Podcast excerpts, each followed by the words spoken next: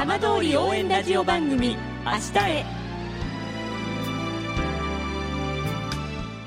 時刻は5時1分になりました。今週も浜通りの情報をお届けする浜通り応援ラジオ番組明日へのスタートです。まずは今週の浜通りニュースです。浪江町は1日原発事故による帰還困難区域のうち来年春頃の避難指示解除を目指している復興拠点で来月1日に住民の準備宿泊を始めると発表しました。復興拠点は避難指示解除地域に接する室原地区末の森地区と西部の山あいにある対馬地区で町の面積の3%にあたります。吉田和弘町長は報道陣に対しやっと帰れる準備が整ったのでふるさとの空気をしっかり吸ってほしい。準備宿泊で見つかった課題にも対応していきたいと話しました。さて毎週土曜日のこの時間は浜通りのさまざまな話題をお伝えしていく15分間。震災と原発事故から11年。ふるさとを盛り上げよう笑顔や元気を届けようと頑張る浜通りの皆さんの声。浜通りの動きにフォーカスしていきます。お相手は森本洋平です。どうぞお付き合いください。浜通り応援ラジオ番組明日へ。この番組はバッテリーテクノロジーでもっと自由な未来へ東洋システムがお送りします。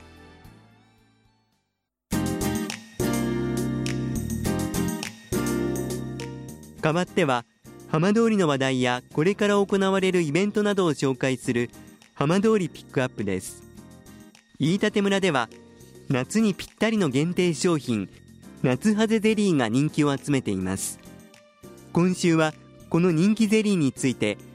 飯舘村ニコニコ館の農園代表の菅野邦さんにお話を伺います。菅野さんよろしくお願いします。はい、お世話になります。夏ハゼゼリーが大人気だそうですね。なんかすごいことになってますね。あのこちら改めてあのどんなゼリーなんでしょうか？実はですね、あの、ええ私夏ハゼというあの木の実をですね、はいあのージャムに加工してるんですけども、ええまあ。それを妖怪用のジャムに糖度を高めたジャムを作ってるんですね。はいええ、あのジャム普通のジャムと違って妖怪用に。でそれを元にして、えー、妖怪を作ってくださってる郡山のお菓子屋さんがゼリーを作ってくれてるんです。あの夏ハゼって聞いたことあるよっていう方も多いと思うんですけれどもあの、はどういうそのまあ植物といいますか？もう多くの人のうちでは庭のに植えてる木があの人が多いですね。あと、ええ生け花に使われてるんですよ。枝木がとっても綺麗で、ええまあ、春から秋夏頃まで生け花用として使われていることが多かったんですね。じゃあ結構身近なものなんですね、そうです、そうです。で、それにこう秋になると実がなるんですけども、ええでその実にとってもポリフェノールが多くて、薬用植物としてもあの食べられると。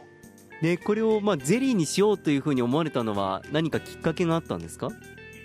ええ、あのーもともとですね、ジャムは作ったんですよ。はい。で、えージャムは、まあ、私も普段の食生活であまりこう使わないのでね、はい。手軽にこう食べられる羊羹が、羊羹っていうか、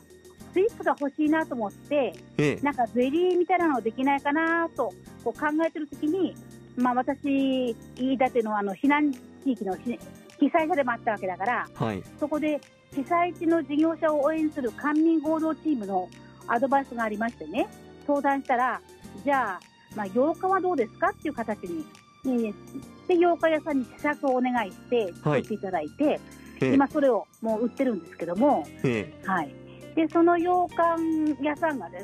お菓子屋さんがですね、あのーある時に、なんかゼリーを作ってみたいって話をしたんですね。ええでそれがお店でとっても好評だったんですね。はいで、菅野さんにも作ってあげるよっていうふうに言われまして、それから私もお願いして、もう4年目になりますかね、そうなんですか。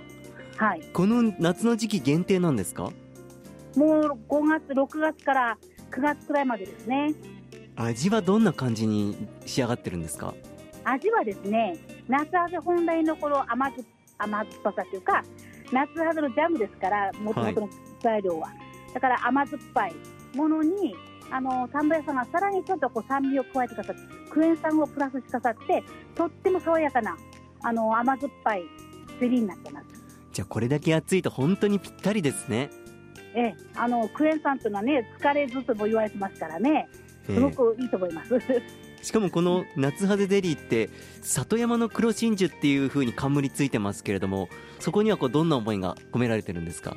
えこれはうちのあの表彰登録取ってるんですけども、はい、やっぱりあの何かこう元気の出るね、えー、言い立てを象徴できる名前を付けたいなというふうに思いながら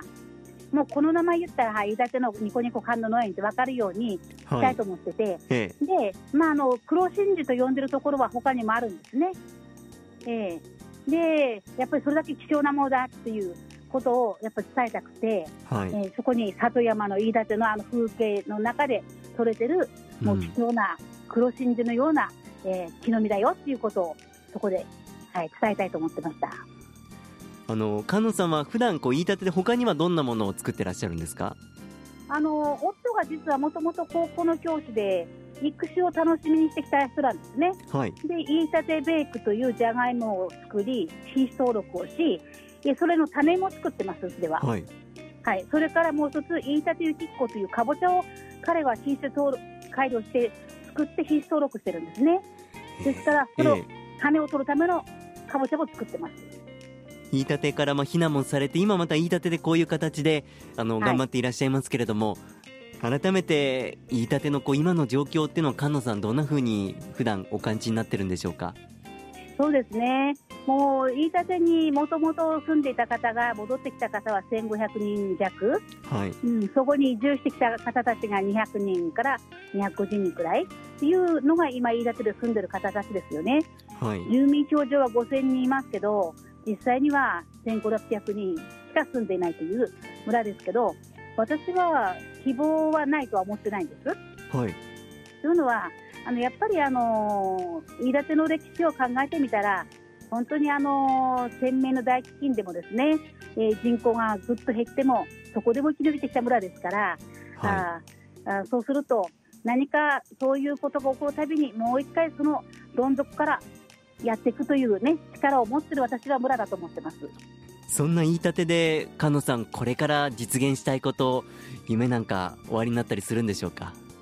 そうですね。私はやっぱりあの夏肌にこだわってきてあの震災がある前にですねちょうどあの年になりますけど飯舘のやっぱり山の恵みを使って飯舘を元気にしていきたいなと考えていたその矢先の事故だったんで、はい、そしてせっかく山がもうそれこそだめになってしまったかもしれないと、はい、もう山のもの使えないかもしれないというふうにもう言われてましたけどでも私は占領を図りながら飯舘の山は大丈夫だよっていうことを伝えたかったし、うん、できちんと一つ一つ測っていけばそれが安全だってことも分かるわけだしですから今飯舘夏ハーブの半分は飯舘のものを使ってますけどね、うん、やっぱりそれはそういう安全を確認しながら飯舘の安全を伝え伝え暮らしていて楽しいということを伝えそういう元気さをやっぱり伝えていけたらいいかなと思ってます。本当にこれからも菅野さん応援してます。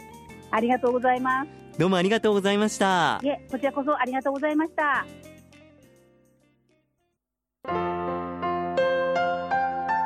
浜通り応援ラジオ番組明日へ